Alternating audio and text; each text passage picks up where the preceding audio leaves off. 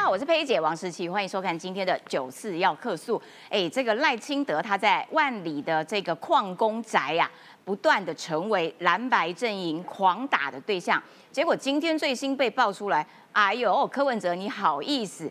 原来呀、你也买了一块新竹的农地，铺上了水泥，盖成停车场，哎，不知道还有没有收费哦？这样子的行为，结果你还敢去讲人家穷人家的矿工住宅？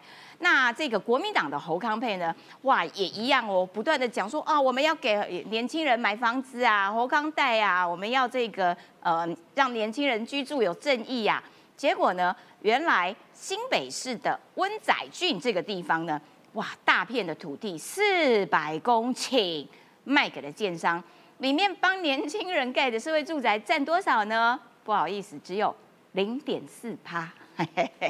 然后呢，你自己大群馆现在改名叫凯旋院的，这个学期又调涨了租金，一个学诶一个月一万六千块，你怎么好意思去讲赖清德万里的那个残破的房子呢？所以呢，在这个居住正义，在这个土地正义这个议题上面，三组候选人看起来有两组是欺负穷人、攀附贵人，这样子是你应该要有的选择吗？好，另外我们还要来看到今天呢，联合报民调出炉啦，还有美丽岛电子报第九十一波也出炉了，但是呢，这个趋势都一样，也就是赖萧领先，侯康居次，柯文哲是老三。但这时候民众党很不爽，没有，我们有内参，我们的内参是第二啊、这个领先了侯康培，真的还假的？我们今天好好的来分析一下，这样子独创一格的内参民调。好，最后我们还是要来看到说，美国呢有国会议员呢建议美国说，哎，应该要建立贺祖兵工厂来协助台湾可以拿到最急迫、最需要的这些武器，就好像当年的马盖先一样。哇，我想这个议员也是有一点年纪了啦。马盖先是我们这个年纪比较熟悉的人，但是是不是马盖先很厉害、很有用？待会我们要请于北辰将军来帮大家分析解说啦。赶快来介绍！哇塞，今天的阵容我真的会被吓到，怎么办？闪闪发光啦！来，民进党立委王定宇，你刚刚在讲我吗？我我我要不要我要不要我要不要我是闪闪还是发光？哎哎大家好，王定宇是我们的流量密码，每次他来哦都要冲流量的，所以今天你要是没有冲到三万，这样就不要算你的。就不要回去，我就坐在这边坐到明天这个时候。坐到三万为止，好不好？就一直坐在这里。再来欢迎的是台北市大安区立委候选人阿苗苗博雅，文山志玲好，大家好。再来我们的小罗肉政治评论员李正浩，大家好，还有我们最专业的桃园议员于北辰将军。师姐好，大家好。好的，一开始我们就要请这个正浩来跟大家解说。哎呦，柯文哲呢？柯文哲被爆出来说，原来啊，他也在新竹跟人家合买了一块地，然后这块地呢是农地，农地呢他铺水泥，不但铺水泥，还变停车场，怎么一回事？对，不得了喽，不得了喽！这个黄国昌出来打球，来装死了，啊哈来评论一下。状况是这样，最近呢，很多台派支持者心里非常非常焦虑，嗯，总觉得哦，总觉得一直在挨打。什么叫一直在挨打？就是万里那个老家明明就没什么事情啊啊，明明那一片所有矿工的后代的房子都跟赖清德一样，嗯，等一下我会讲。可是呢，就是一直被挨打，然后呢，一点点小小事情呢，就可以被他们讲的无限放大。对明明新新北政府就说不用拆，拍照列管就好，他们就说你给我拆，给我拆，给我拆。很多人呢还，说赖皮，哈，对赖皮主什么赖皮屋还什么东西的，对对不对？对对可是我坦白讲啦，有些事情呢，我与其不断的解释，不如我们把两个候选人，另外两个候选人 柯文哲跟侯友谊，我们拿出来比一比嘛，好对不对？来，第一件事情，这是很有趣的事情啊。最近被挖到什么事情？柯文哲在第一次财产申报的时候，申报这块土地哦，嗯，新竹市的隆恩段哦，未登记建物哦，未登记建物哈。然后呢，他是持有的哦，然后是买卖取得，对所有权人是所谓柯文哲，这边写的很清楚，对不对？对，结果呢，现在被爆料，柯文哲市长任内的财产申报显示，二零一五年三月二十二申报新竹隆恩段，这叫做耕地，特定区域的农牧用地。哎呦，就是所谓的特定农业区啊，面积为两千三百零九点四一平方公尺，取得日期是二零零八年九月二十二号。嗯，好，那这件事情呢也没什么，柯文哲有一个农地不算什么，嗯，农地上面铺满了水泥地，哎，上面明明该种香蕉、芭乐，哇，很急的，没错。竟然长出了游览车。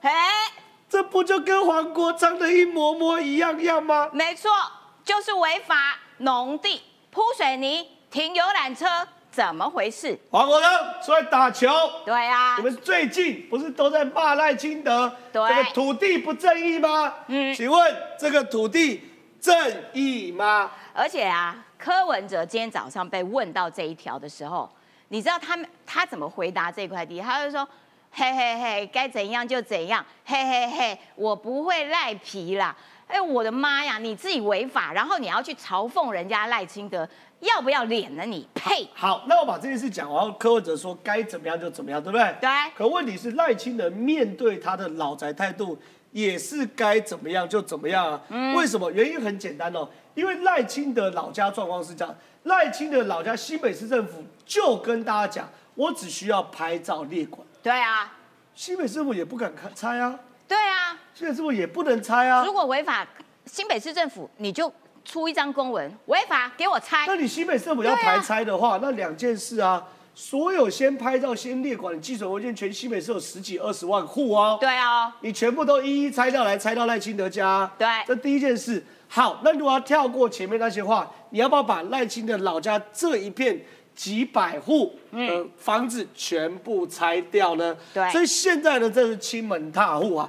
最近呢，很多人都去这边拍照打卡。对那拍照打卡当然是蓝白的支持者去拍照打卡。对我觉得这没什么好，大家都是抱鸟起来玩的。马文君视察包也去拍照打卡。对连宽儿也去拍照打卡。可是有件事情是，你们怎么可以走进人家的花园？哦哦，在人家家，这是他们这是他们私有地啊，哦，这是赖清德家的私有地啊。哦哦哦哦你们怎么可以走进去？走进去，人家说，哎、国安，因为因为这这也是赖清德的家的据点之一嘛。对所以国安单位也必须派人来这边看。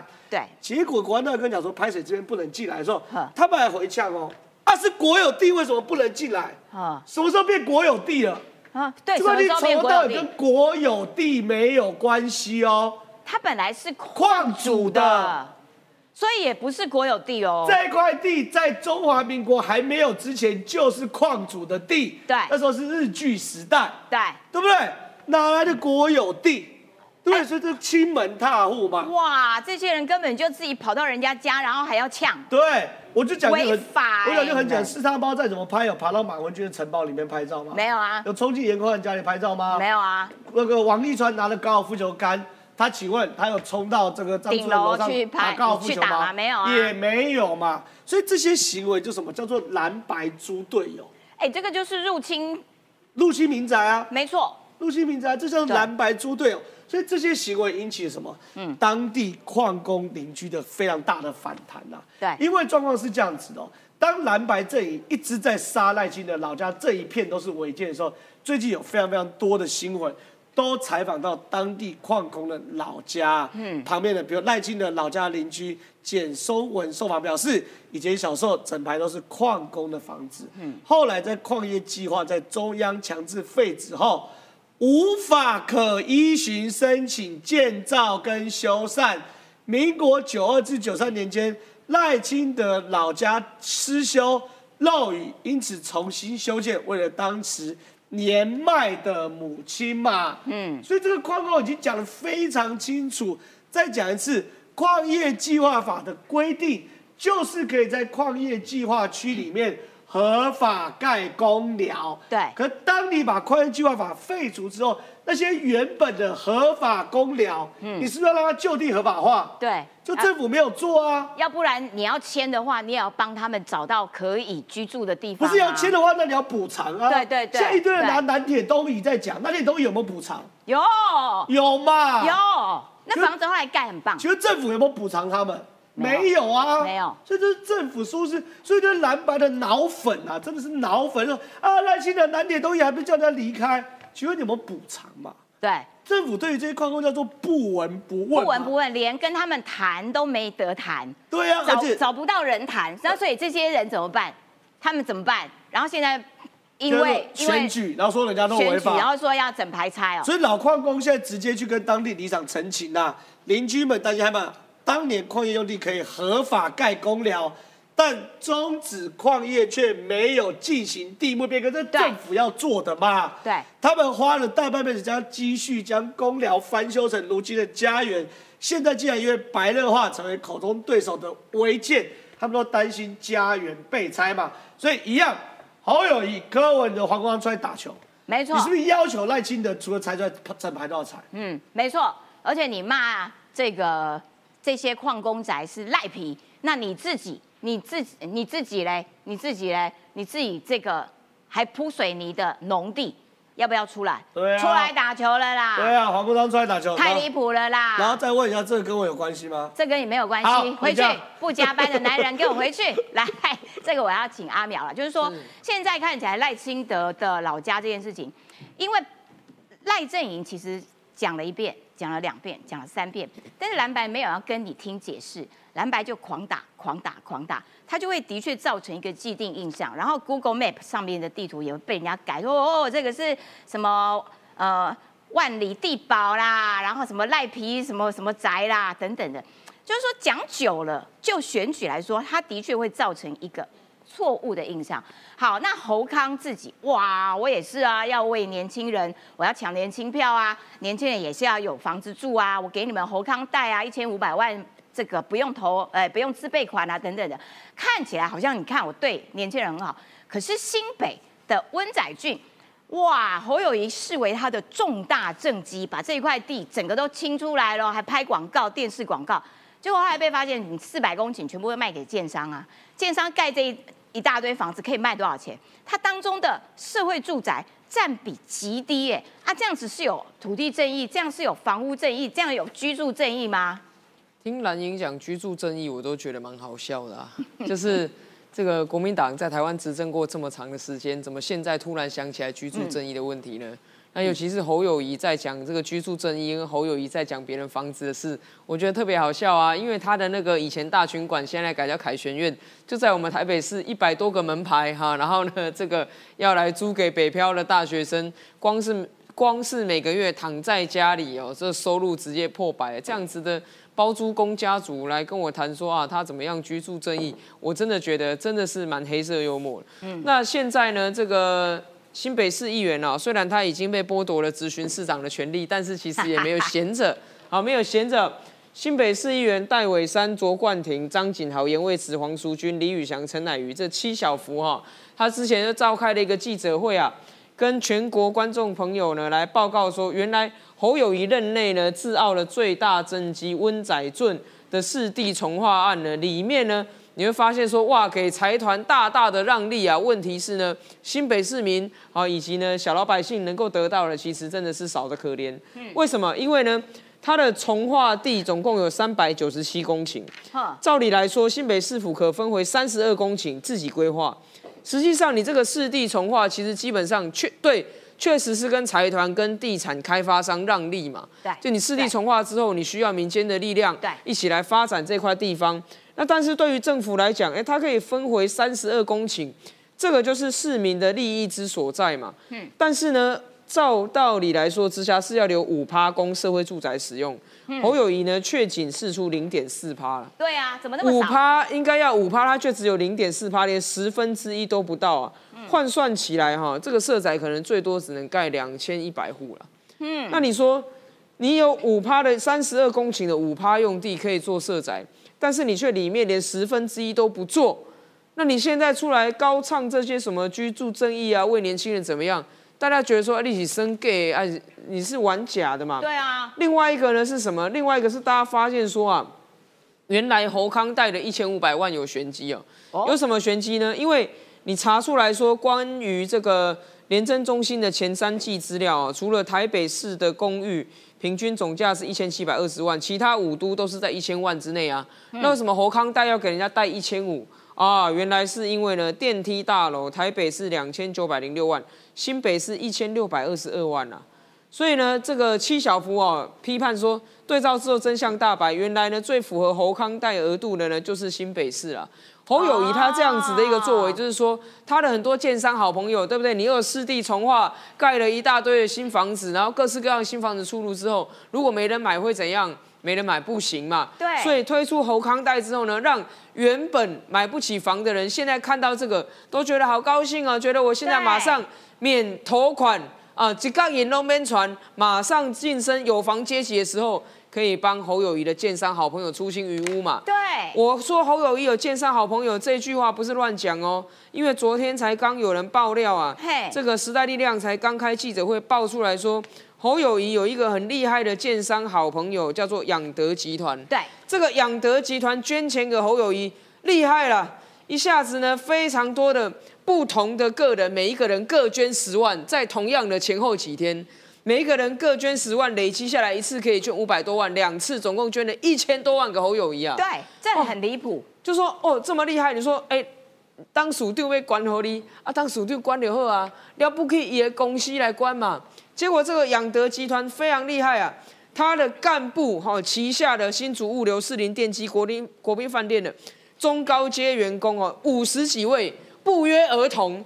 捐钱给侯友谊，就在前后几天，然后呢，都捐每个人最高的上限十万了、他这个事情很有鬼的地方是说，因为他为了要规避这个，政治现金法有捐款上限，然后呢，这家公司呢就把这些干部的这些计算出来之后，我先发十万块奖金，然后这十万块奖金你必须捐给侯友谊，所以就是其实就是老板要捐，然后用这些干部当人头嘛。所以你知道哈，一个人捐给一个候选人最高上限是十万十，万。一家公司捐一个候选人最高上限是一百万。100万。可是呢，侯友谊两次选市长，这个养德集团旗下的中高阶员工总共捐给他一千一百万，然后再搭配大家看这个温仔俊的四地重化，还有侯康代，还有侯康贷，大家有没有看三道猴子？啊未来侯友谊会不会研发出更多的房贷猴子？没错有人说啊，侯康，你赶快去贷，贷完了之后呢，三十年你变成了房贷猴子，四十年，四十啊，年，四十年，你完全没有对评估到自己还款能力啊。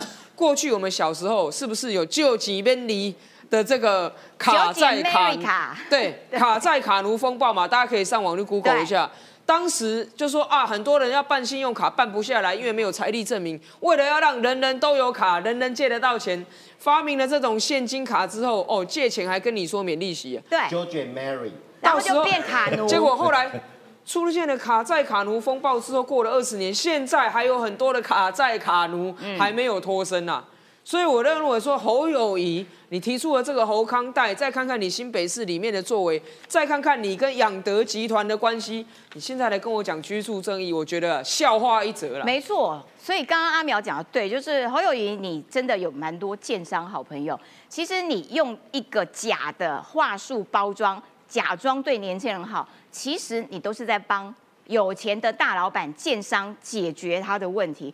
而且如果你真的这么有诚意，真的要帮年轻人想的话，阳明山的凯旋苑啦，一百零三户啦，一个月一万六啦，学生已经够辛苦了啦，你可不可以先降租？对年轻人好，从自己做起，好吗？不要在那边骗人的。好，我看王定宇一直很想补充，但是要补充吗？不，你我没有想要给你可以补充可以不补充，我我可以接受不补充。好啦，我要先请这个于将军啦，等一下要请定宇委员呢综合性的来评判，因为呢这件事情又跟这个柯文哲跟 赵少康有关系，你要不要过来到前面来来讲解一下？就是说，本来啦侯康配他们一直想的想要的选战打法就是蓝绿对决，我要来跟赖萧配竞争，我就忽视这个柯文哲。对，但是 赵少康真的忍不住哎、柯文哲很难忽视啊。赵康现在忍不住了，时不时也在那边跟他互骂互呛，然后最近又蛮蛮蛮蛮几回合的在那边互呛。譬如说，柯文哲也蛮厉害的啦。请问赵康，你什么时候要辞中广董事长？你是非对错不知道吗？赵康说，你要当暴君啊，要不要辞我自己的事情我决定？我觉得有就真的很像小朋友在吵架，很可笑。这个哈、我觉得赵浩康说他是暴君啊，说他因为在台湾在在台北市当市长，都花了几百公里的那个红线、啊，对对对对，对让那个计程车哈、要下客人的地方都没地方下。他说这不是暴政，什么是暴政？对那客人说你还说我暴君呢？你怎么呛学生的？啊要辞就辞，人家逼我我就不辞。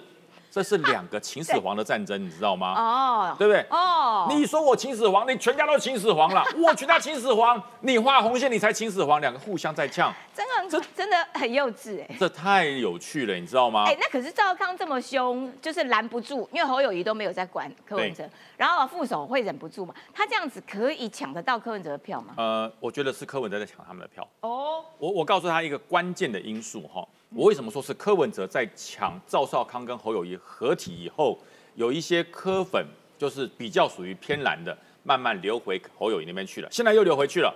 我告诉你哦观察重点，哦我这个礼拜天我到桃园的阳明公园，去看柯粉的造势。哦，那很多人说，哎呀，这都是柯粉。我说柯粉有成分哦，丝丝有两种，柯粉也分两种，嗯一种是偏绿的，一种是偏蓝的，嗯然后呢，在场就有人问我说怎么分？我告诉你，我一个关键你就会分柯粉的成分。嗯柯粉造势的会有人会拿一个旗，叫做柯批旗，啊绝不拿国旗，啊，那偏绿的，嗯那是偏绿的。嗯，另外有一种人呢，他拿国旗，不拿柯批旗，哦，那是偏蓝的。呵，那有一种人呢，两个都拿，嘿，那是中间偏蓝。哦，那是中间偏蓝对蓝，，我知道你这样一分就分出来，所以我桃园场我一去看哦，有国旗出现的人占了快三分之二，哦，所以是蓝回流了，，回流了，就是本来是支持赵少康，赵少康出来跟侯友谊一起哦，好高兴哦，他发现这家伙也是暴君嘛，嗯，怎么可以呛学生？啊。我要吃就吃，人家要不我吃，我偏偏不吃，哎，啊怎么样？啊。好可怕哦，好可怕哦。哦，所以柯文哲那么每天骂来骂去也对，是有效有效的，有效，所以那一些呃呃深蓝或浅蓝有一些年轻人就慢慢回来了，回到柯文哲，柯文哲有效哎，嗯。你知道吗？我们以前在动物园里面哈，嗯。逗那些小动物嘿，用那个羽毛去逗那个猫有没有？嗯用那个那叫羽毛逗猫棒。哎，逗猫棒，你去逗那个猫哦，那个猫会跟你玩的，你就很想跟它玩，对。那个猫就喵。懒得理你，这个喵就不好玩。对对，柯文哲曾经去逗过侯友谊，你知道吗？逗逗逗，哦喵。哦。不好玩，都是浩康，好好玩哦，有反应呢，哎，有道理对。耶，就是两个就两个人互拿就逗猫棒，哎对对对，斗起来啦！你暴君，你全家都暴君啊，你才暴君，斗起来了。嗯。那这样子谁获利？柯文哲获利。柯文哲获利，柯文哲获利。哎那赵康上当了嘛？因为譬如说上当了。他在成大对，这个后来取消了，是。那在这个过程当中，然后赵康呢就在那边讲说，哦，我跟你讲，那个柯文哲也怎样怎样啊，哦，那个柯文哲本来也要直播，后来他就生气啦，怎样怎样怎样，就是赵康还没有意识到说他自己这样子找找他吵架是受伤的，大受伤。哇，你要跟我柯文哲玩跟年轻人之间的梗，你玩得过我吗？对不对？所以赵康就讲了，我告诉你啊，当时去哈啊，不公开给媒体直播，不公开给媒体采访，所以柯文哲当时大发飙啊。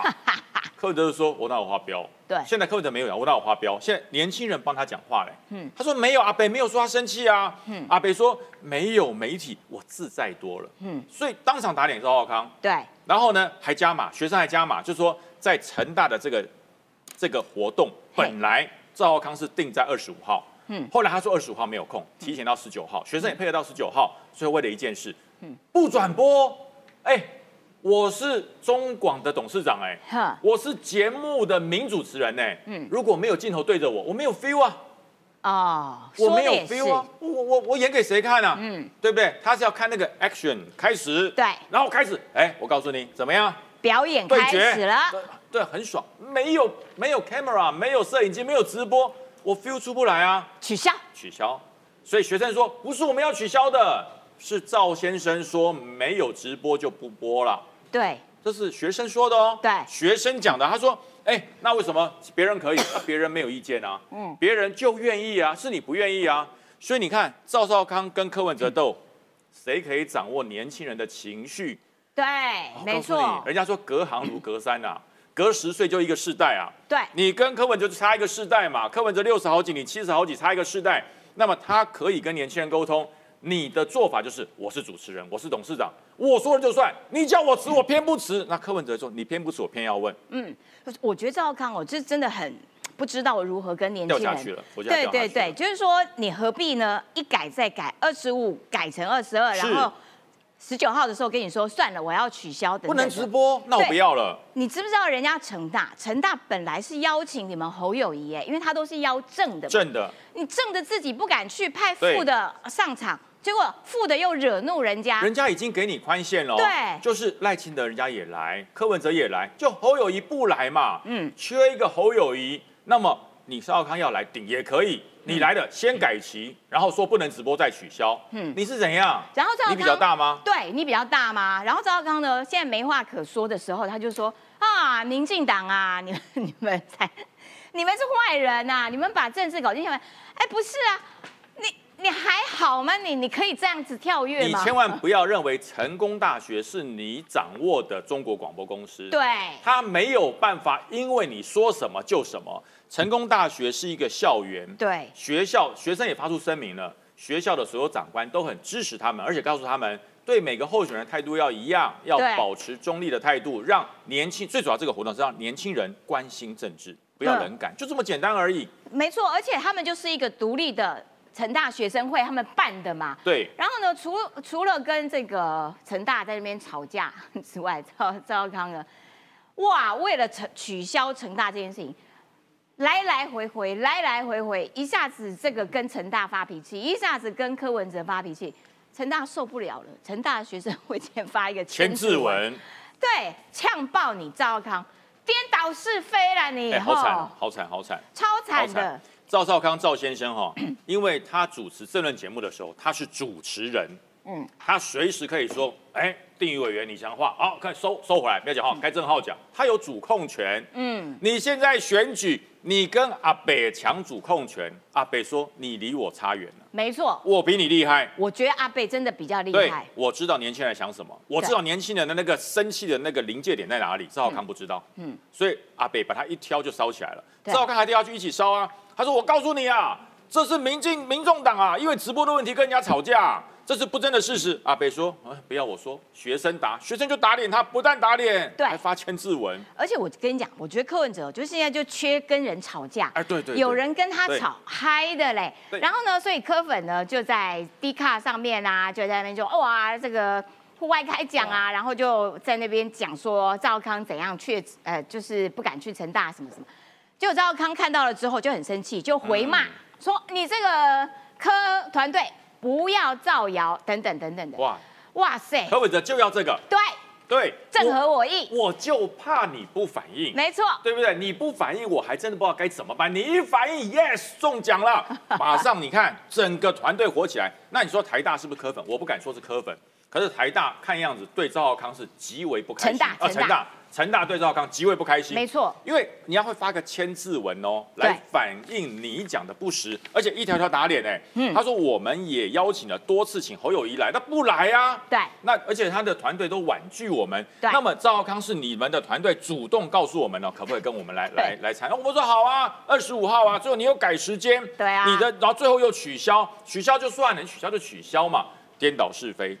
说我们是什么政治力介入，我们被人家没有人强迫我们，是你自己要退我们的通告。我对们知道这退通告是很不道德的哈。对，推而且通告通常都会惹怒人。退学生的通告，对而且是你主动去邀请说，哎哎，点我点我点，点了你之后说，哎，我要不要 k 啊？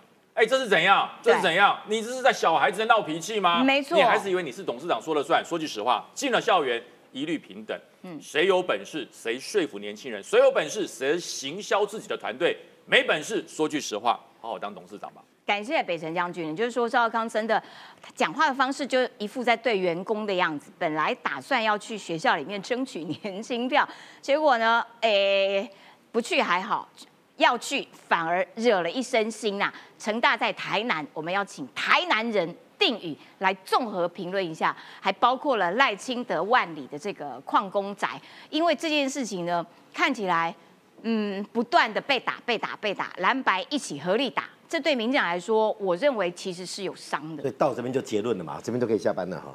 哎，没有，开什么玩笑？你你打算要讲半小时吗？呃 可以可以可以可以，不过我我要先讲，我先夸奖一下，哎，成大真的是一个最好的学校，嗯，好，因为我是成大毕业的，不，我以称为成大人为荣哈。嗯成大大家觉得它是台南的学校，其实成大是台湾很多民主运动发迹的地方。嗯，成大的学生，他也许不在不像在台北啊，台北大家好好像资讯爆炸，其实成大它有它的独立性。嗯，所以身为成大人，我们作为成大的学生，我觉得这群学弟妹真的是了不起。嗯，那赖清德其实也是成大的毕业生。啊，我们对成大培养相当多的人，所以回到这件事情，这件事情哈很简单，叫做有没有一致性的标准。那再看看谁是那一个，坦白讲，年纪的长或幼哈，嗯，我觉得大家都会老了，大家也都年轻过，但是你不能老了就之后呢，哎就自以为大，然后呢为老不尊啊。成大对待邀请赖清德、邀请柯文哲、邀请侯友谊标准有没有一致？嗯，如果哦柯文哲来有直播，赖清德这边来开放媒体，那赵少康跳的有道理。嗯，没有啊，全部标准都一致。对，阿姆的离赵少康熊多，侯友谊不敢来耶，侯友谊不去，那吵架就派赵少康对，赵少康去，他讲什么理由？嫌人家现场几百人，跟你们这几百个大学生讲，浪费时间，嫌人家少。哦，真的哦、他讲啊，他讲啊，跟几百人讲哈，这个太浪费时间，太可惜。他讲太可惜了，嗯嫌人家少，哦怪人家不直播。那同样一群成大所办的这个倾听南城，台南成大青年来倾听，他们听完之后出去会扩散嘛？对，他不开放直播是避免哗众取宠，陈大有自己的判断啊。嗯，那他也不开放媒体，因为这是学生的时间，希望大家能够畅所欲言。最重要的原标准就是陈大人有没有公平对待这三组总统候选人？有。有，当大家都公平对待的时候，赵少康，你跟他讲人太少，好可惜，没有直播，没有开放媒媒体，我不浪费时间，我不来了。嗯，阿姆的这多啊，嗯，天多熊，天多得多，你赵少康熊多，嗯，没没有人这样子的，你这不叫对话。我从来没有听过一个候选人要去跟大学生对话哈、嫌人家太人太少的。耶，我第一次听到这种情形。那成大学生他的规格，你如果不满意，可以去沟通。嗯。那三组人都一样的标准，正大、台大任何一间学校办这一种活动，第一个，现在国家哈，现在学校没有人敢去干涉学生的活动了。对啊，哪个哪个大学校方教务长、学务长说，哎，那个学生会啊办这个活动，麻烦对谁好一点，明天就上报纸。没错上不了报纸上低卡，我跟你对讲，所以学校不会去干预这个。我自己在成大的时候，我们那时候叫不叫学生会，那时候叫做总干事团，我当过总干事团的副召集人、正召集人，大概就是现在学生会的会长。嗯，当时台大的会长是范云，跟我们同一届的。我们那个时候就不让学校管了，你有现在学生会让你管吗？对啊，那赵少康犯了一个愚蠢的行为，就是你去用自己的标准去要求学生，嗯，就好像你自己年轻时代呢，炒房买了三间房，嗯，上次跑到正大吧，要教人家怎么炒房，你真以为现在学生吃你这一套吗？你距离学生好远，那是一个父权，那是一个霸权。然后又扯柯文哲，哎，柯文哲就是不能直播跟人家吵架。成大学生柯文哲我不支持，嗯，但是柯文哲有没有吵架？我相信学生的说法。学生说没有啊，学生说没有啊，当时大家都照依照一样的标准，赖清德如此，柯文哲如此，侯友谊不来，赵少康嫌弃要改人家规则。那这件事情，侯友谊阵营再一次失分。侯友谊在年轻选票大失分是正大那一场，嗯，有没有？对对对对对，人家人家问你国防，他在讲警察故事，而且他有有一个翻译官，对对，那个是到台大，到台大选学生都放假的时候，我说他在正大那一场，学生受不了，说我在问国防，你在讲到哪里去了？哇，整个这垮掉了。所以赵少康这一次成大事件，不要小看这个事件，这事情在年轻人里面眼中就是这一组人哈不愿意对话，还怪东怪西，甚至于还说谎。你让学生写个千字文，你知道像我儿子，我现在儿子一个大一，一个大三嘛，大一大三哈，你叫他写千字文，那是很痛苦的事情。对，他们的 po 文，可不可以写两百没有没有，我跟我我？我我，像我我儿子最近申请到美国学校，他就要跟我沟通，嗯跟我沟通，能够超过五行字，我当爸爸的会感动落泪。儿子啊，你写了那么多，一定有有不当的要求，要不然怎么写那么多字？要不然就好再讲怎么样？哦，那所以这个事情，我觉得赵少康阵营是失分的为什么。要上节目然后污蔑自己儿子？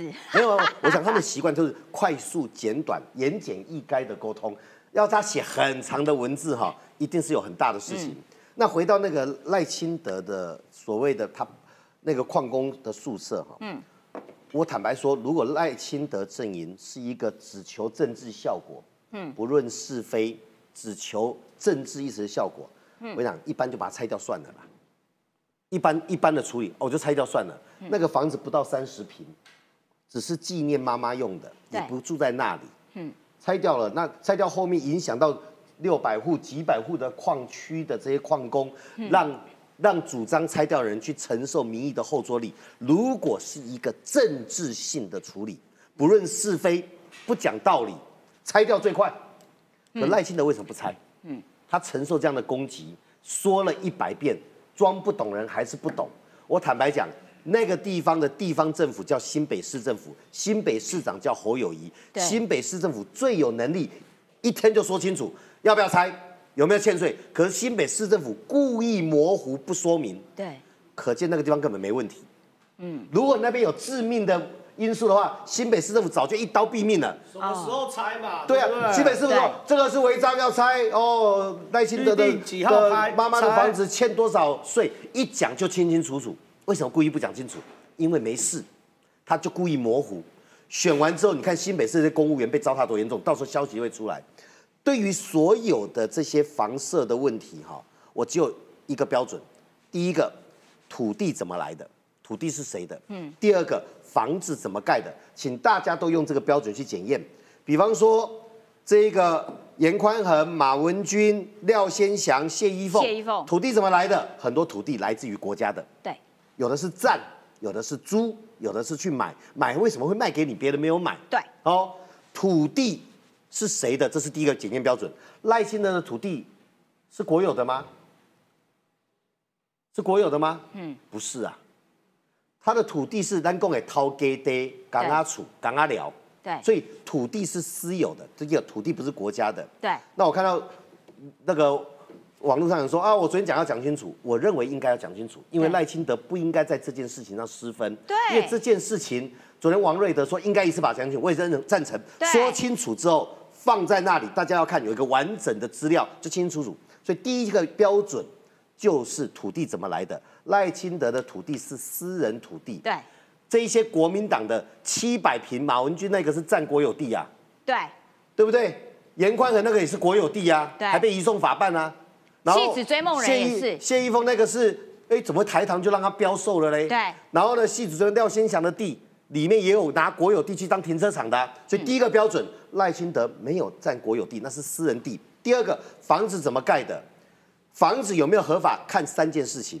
第一个有没有建史照？民国六十一年以后的房子看建史照，民国六十一年以前根本没有建筑法，那个叫做寄存建对物，就像老旧眷村，就像矿，不管是海山煤矿、建基煤矿、瑞山煤矿、台阳煤矿这些矿区的老旧矿工的宿舍。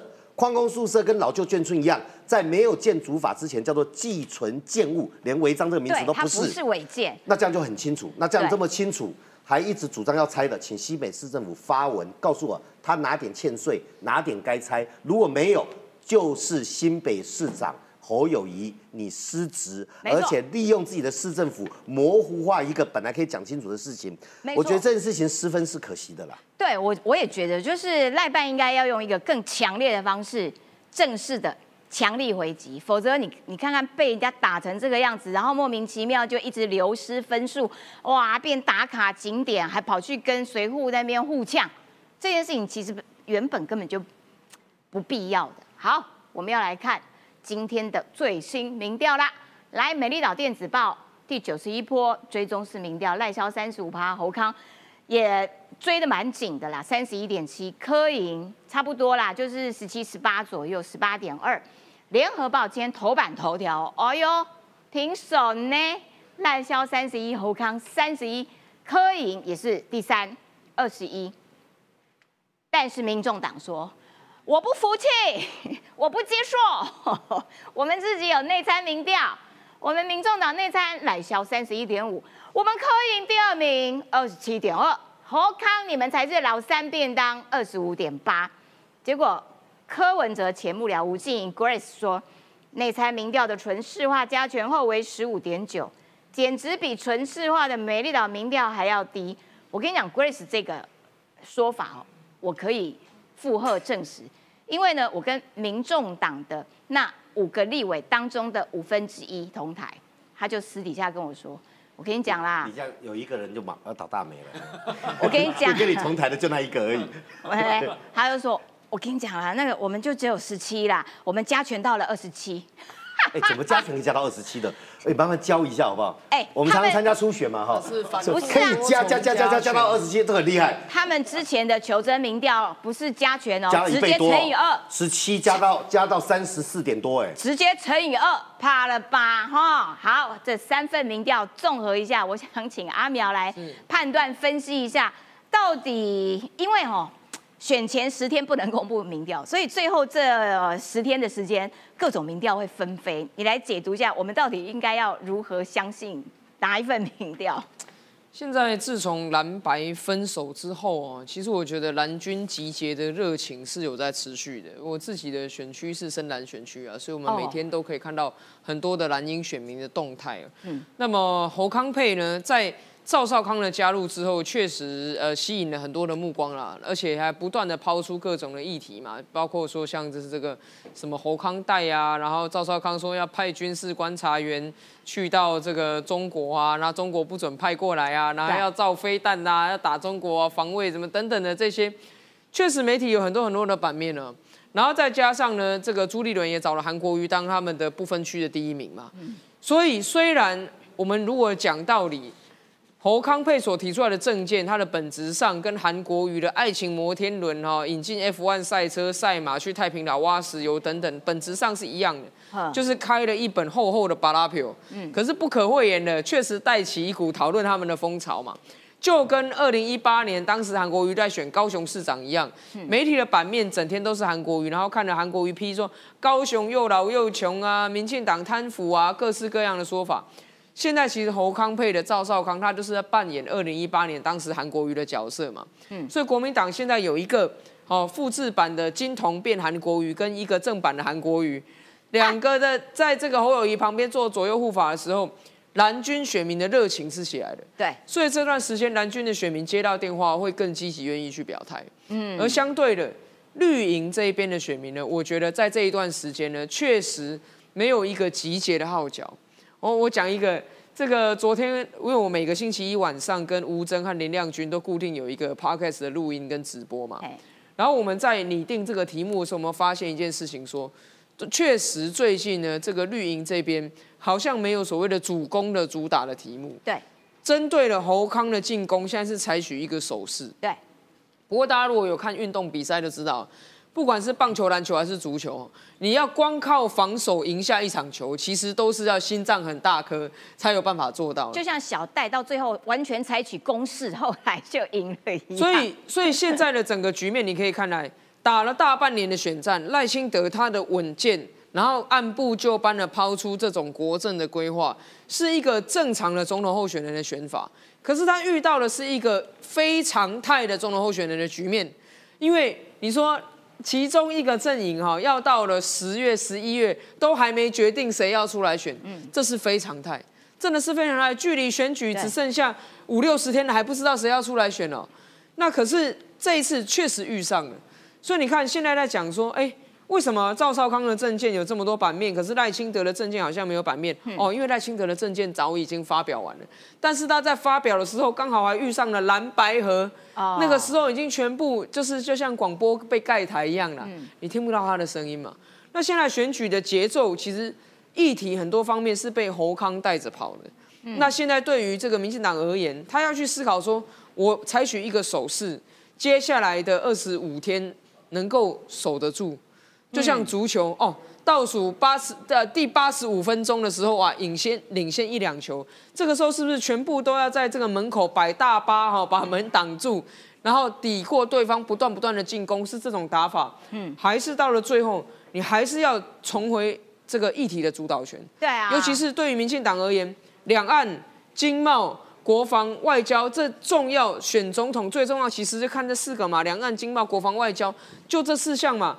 可是，在蓝白河这样子一段纷纷扰扰当中，这四个议题被盖掉，没有人在讨论关键的侯康，你的两岸经贸、国防、外交的政见到底是什么？嗯，所以接下来辩论会快要到了，觉得辩论会是一个非常重要的主战场。过去大家都觉得总统辩论好像啊，已经大家底定了啦，讲讲看看表演，但这次不一样。这次辩论会非常重要，说在辩论会完之后，所有媒体在评论这个辩论会，它到底是聚焦在哪个方面？嗯，到底是聚焦在国民党拼命要打的各种的内政，甚至是造谣的题目上面，还是有能力把它带回到国防、经贸、两岸、外交这个总统要真正做的大事这上面？我觉得这对未来的二十天会是整个选战节奏的重中之重。我要请这个委员短评一下啦，就是民调的部分，还有就是说阿苗刚刚提到，我也某种程度我也觉得绿营现在感觉上好像遍地都是小火苗，因为蓝白一直打，哇，这个也不行，那个也不行，这边又贪污，那边又又又腐败等等的，感觉有非常多的火。然后可是呢，民进党却没有带出拉出一条轴线出来。没有一条重心轴线的时候，你就会让支持者没有投票的动力，这怎么办？第一个哈，当然，民进党是现在执政者，被攻击、被挑毛病，像台南的八十八枪，明明主使者动枪的是国民党，对，我们是受害者，还要这样丑陋的污名化台南，明明绿能是国民党云林县议长被收押，索贿两千万。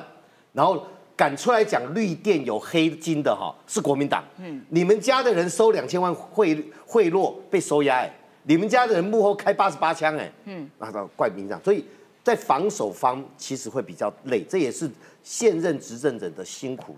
我知道大家都很焦虑了。嗯，整个民调长期趋势来看，其实大概就是赖萧一这个呃赵少康这一组，赵少康是选正还是？我都觉得他是选正的，哎，康侯，康侯第二，然后这个柯文哲现在第三嘛，嗯，那格局大概是四三二的格局，民调大概这样上上下都是个格局，嗯，但是民众希望看到的主轴线，也就是刚才阿苗讲的两件事情，第一个，蔡英文政府八年的政绩，其实是应该拿出来讲的，大家，我我今天早上还跟水利署署长赖署长那边谈，我说哈。水利署的水利工程人最辛苦。嗯，当不淹水两年，大家就忘记你们了。对。可淹水的时候就会骂你。对。而你治好水之后，以前淹到半楼，现在淹到轮子，两三年后只要淹到轮子，说搞什么东西，花那么多钱，为什么还淹到轮子？忘了以前是淹一层楼。这个就是说，政绩是容易被遗忘的。嗯。可是我们过去这八年，有谁想过会经历美中贸易战？嗯。十趴、二十五趴的关税战。嗯。有谁会想到？有一个病毒来自中国，结果导致全世界机场要关三年，对，三年不能飞。有谁想到长隆海运的货柜轮卡在那个苏黎世运河，就全国的海运塞住，这对经济都很大影响。有谁想到因为俄乌战争导致原物料？有谁想到以色列会遇到哈马斯有史以来从二战以后最大的屠杀事件？这个都是没有想到的黑天鹅。嗯，可是台湾在这七年，不管在经济，不管在国内，在防疫什么，政绩是可以拿出来讲的。所以我是建议，这个战政绩其实应该把它整理条列化，让大家可以知道我们的执政远远比国民党好很多。所以我欣赏肖美琴讲那句话，那天英文他国际会议时候，人家问他说：“你凭什么让选民再支持你们？”We are the best。对，民进党的执政的品质，We are the best。那另外一个国家路线，国家路线的选择是这次选举非常重要的主轴。当有一边都主张台湾是中国内政，另外一边是台湾要成为国际的一份子，这是人民为自己子孙做选择。对，我想选举最后剩下二十五天左右了。嗯，这两条线应该要拉出来，这应该也会是辩论的主题。没错，好，我要请北辰将军，因为刚刚 委员提到了一个，就是说。三组候选人其实有两组某种程度跟中国的关系有够亲近。哎，这个时候，哎，他出来讲曹新成讲得好。讲得好，来，我们简单带一下我我跟你讲如果说批评国民党。像我们这种哈、小辈讲不够贴切，这个曹董算是我们的我们的长辈了。嗯，他讲的够实在，因为他走过那个那个年代，他走过台湾那个年代，所以讲说一个国家必须独立自主的，否则不能成为国家。有没有有没有不同意的？我告诉你，有人不同意啊。啊，有人说，哎呀，你这样不就台独？哎呀，不要挑衅啊！对你这样挑衅哎、中国讲过啊，只要你们不独，我就不武啊。嗯，那我讲过啊，你们不武，你逼迫我独立嘛，我现在就已经独立啦。嗯，他说那不要点破，不要点破，放在心里就好了。嗯，你是什么？敢有这个国家，敢享受这个国家，不敢称我们是一个国家吗？对，就有一群人，曹总说了，国民党反对台独，他的反对台独就是我刚刚讲的那些。嗯，不能称我们是一个独立自主的国家，你只要一称就是台独，哇，中华民国不独立自主，跟中华人民共和国互相隶属吗？对，难道这样才是你们的说不台独吗？不台独是你们的幌子，真正的是你不敢称为我们是一个国家，对不承认台湾是主权独立的国家。对中华民国而言，哎，这就不是背叛吗？对，就是明目张胆你已经把背叛中华民国是一个主权独立的国家，包装成反台独，就是反对我们是一个主权独立的国家，这就是叛国啊！嗯，我讲不算，我讲你们说我背骨，曹董讲了对，你们听了吧？听到没有？你要跟我比年纪，哎呀，你年纪才五十几岁，你不懂，哎，曹董讲懂了吧？嗯，第二个。国民党为什么反台独啊？因为台独就我刚讲了嘛，会打仗啊，我要和平啊不要为了一个台独而和平，而破坏了和平。我们这七十多年来，如果我们不是一个独立自主的国家，我的爸爸何必从中国山东逃到台湾来，在这边生下了我？就是因为我们要自由、要和平，我们是个国家，所以这个反台独变成一个幌子。怕战争要和平，那这些人为什么不去中国呢？讲得好，讲得对，因为去了中国就没有自由、没有人权、没有健保，没有任何的福利，所以我不去。那你就保护保护国家，你就不惜为中华民国而战，为台湾而战呢？不要不要不要，我要和平，那就去中国啊，呃那就没有福利。这是什么鬼打墙吗？对，对就在鬼打墙墙。对我不喜欢打仗，可是我喜欢健保，我喜欢自由，喜欢独立，喜欢民主。那么我只要不喊台独，就装作没事，这叫什么？鸵鸟把头埋在土里面，狮子就看不到你。我告诉你，埋进去，狮子一样会咬你，而且咬咬得更痛。国民党天天享受台湾的好处，又贪生怕死，不肯保护台湾的主权。各位，这就是我跟李正浩为什么会离开国民党的原因。嗯，这就是原因。我告诉你，有种有本事，大胆的说捍卫台湾，不要在那个地方以和平为幌子，行躲避之时，这也很可耻。这些人每天想说，哎呀，我们骗一骗哈，把这个和平啊，把这个反台独讲一讲，我们明年就可以进入总统府，进入立法院。台湾人，你会帮这些贪生怕死、爱健保胜过爱台湾、爱台湾民主、爱台湾自由生活胜过爱台湾这块土地的人吗？我告诉你，你选他，你就帮他圆梦，千万不要。我觉得他讲的真是太太清楚了。好，那所以其实台湾为了要这个维持现状，自己也要做很多的努力。还好我们有非常多的朋友，其中有一个很重要的朋友是美国。现在有美国的议员就说，我们要有马盖先解放，要建立一个贺祖兵工厂。呃，我要跟大家解释一下哈，马盖先是我在国中的时候很喜欢的影片。小时候的事情，看起来他很年轻啊，他怎么会跟我有这么他怎么知道共同的？对，真怎么知道是马盖先呢？先对，但是我跟大家讲，马盖先真的很厉害，他从来不拿枪，马盖先不拿枪的，可是他发展出来的武器哈，比枪跟炮还厉害哎、。他的那一台火计很棒，都好厉害火计车就跑过来。那个那个是李麦克，哦，那是李麦克。李麦克哈，那马盖先李麦克更老一点。对李麦克，李麦克是马盖先在七更七八年之前哦真的前辈好，飞姐好，我更实习太老了吗实习太年轻。马盖先是永远可以找到东西那个李麦克是我国小时候的东西。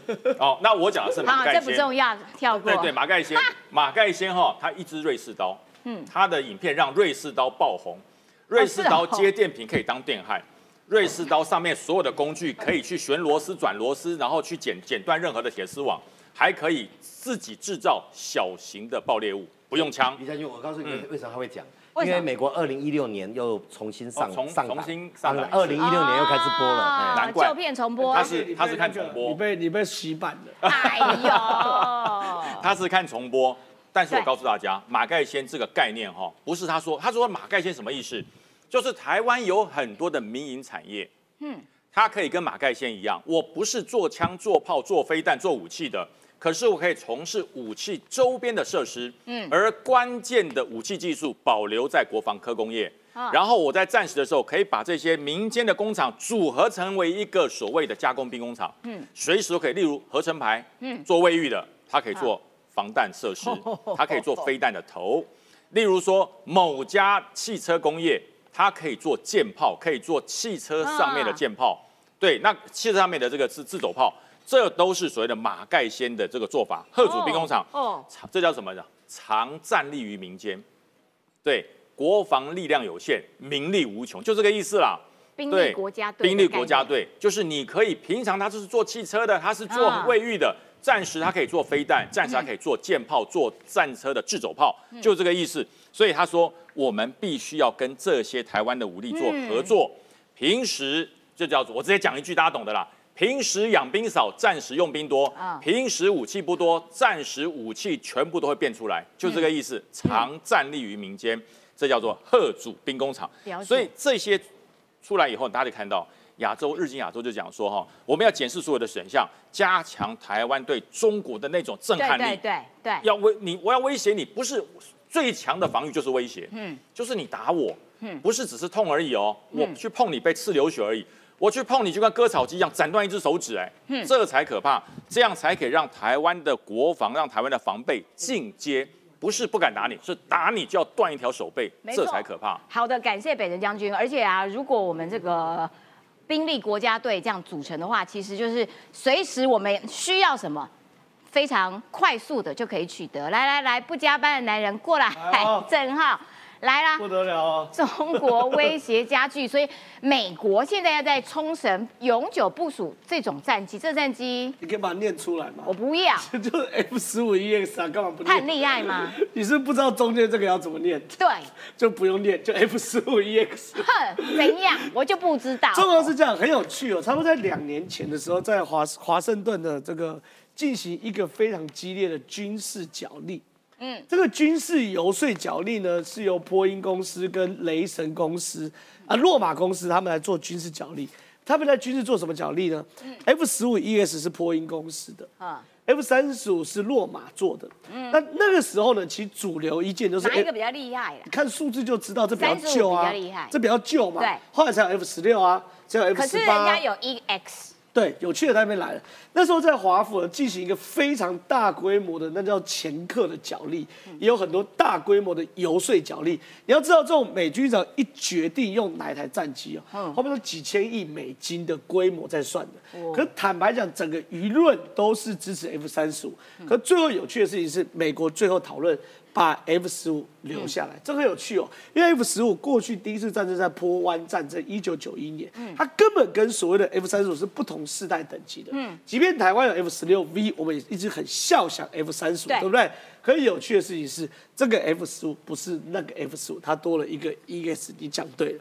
最近有一个新的新闻，美国拟恢复在冲绳永久部署 F 十五 EX 啊。为什么要部署 F 十五 EX？它里面到底有什么东西？我跟大家报告。因为呢，F 十五一九九一年在波湾战争之后呢，其实过了非常长的时间，三十年了。结果呢，那个时候呢，波音公司说服。美军续用 F 十五 ES 有几个很关键的因素。第一个，他把里面的机电系统、射控系统还有雷达系统全部都改变，变成数位化，这基本要求。我不会因为只改数位化我就用你，但是你不改数位化，我一定不用你嘛，对不对？对。这第一件事。第二件事情啊，这个美国这个这个波音公司跟美军讲说，我知道你们未来希望可以变成无人战机。嗯。无人战机，它就一定要做一件事，叫做开放式的运算架构。什么意思呢？我的系统不写死，我的硬体是固定的，没错。嗯。可是我系统不写死，就像我们 iPhone 一样，不不断可以更新。嗯。我是不断更新，我就增加新功能。我通过软体增加它的功能，跟我硬体没有改变。所以那个时候，波音就说：好，我把它全部升级完之后，我的里面还是用所谓的开放式的任务系统。我未来你要写 AI，可以把 AI 写进去；你要无人驾驶，可以把无人驾驶写进去。好，这都不是重点，重点是 F 十五 ESO，它是大型的战轰机。嗯，你知道吗？战轰机你就把它想象是重型飞机，嗯嗯，是介于战机跟轰炸机之间，嗯嗯，你的懂我。F 十六就已经比较偏到战斗机，嗯它轻薄短小可缠斗。嘿，F 十五 ES 过去在破案战争去炸那个地板的时候，因为我是很大台，我可以挂载非常非常多，你看飞弹卡车嘛，对不对？哦，我可以很大的炸那个那个那个的载弹量，可以载非常多。可问题是哦，你对付中国，你很大的载弹量是没有用的啊。你 F 三十五一接近你，或中国的中国的这种歼歼系列的以及歼二十一接接近你，我去缠斗就挂了嘛。嗯，那为什么说服？后来的波音公司跟美军讲，我们这边有肚子这边有一个非常大的挂弹点在这边，嗯它可以载一颗非常非常大的飞弹。嘿，什么飞弹？基因素飞弹哦，AGN 一八三 A。换句话说，它为 F 十五哦找到新的定位嘛？哦基因素飞弹有几种，一种是陆射型、海射型，但其实空射型是美军现在最期待。什么意思呢？因为 F 三十五呃不 F 十五 ES 他们换了发动机，大推力的发动机，它可以加速到二点五马赫。你加速到二点五马赫，即将突破大气层的时候，肚子这个极速飞弹重力加速一起往前射，嗯所以等于这个极速飞弹初速就二点五马赫。哦，它就变得更有威力了。我要丢球，我这样丢，跟我助跑这样丢是不一样。我助跑就有个初速度嘛。对所以极速飞弹那时候美国一直在想，到底载具是什么？他们原本载具用 B 五二轰炸机，嗯可 B 五二都很大台对，都是螺旋桨，很容易被打下来。可是呢，F 三十五它具有一定程度，它要战轰机，嗯。嗯，有一定程度战斗机的缠斗性，啊。战斗机的灵活性，可是它又可以挂呃极音速飞弹有轰炸机的特性，所以这个东西呢，就变成说我如果部署在冲绳的话，我就可以从冲绳日本直接丢极音速飞弹往中国任何一个角落炸，而且这个 A G 一八三 A 哦，美国目标是二十五马赫，五马赫以上就是极音速。现在大概哦八九马赫，它需要二十马二十马赫，二十马所以说非常非常夸张嘛。所以说你看，对这叫老武器新生命。对所以美军在冲绳永久部署 F 十五 ES，它是有其战略目标的。好，今天加班两分钟，拜拜。好的，感谢郑浩的说明。其实本来不加班的男人还有一个，还有一张图要讲，但是因为他不加班，怎么办嘞？我们节目今天时间到了，明天同一个时间，拜拜，谢谢各位。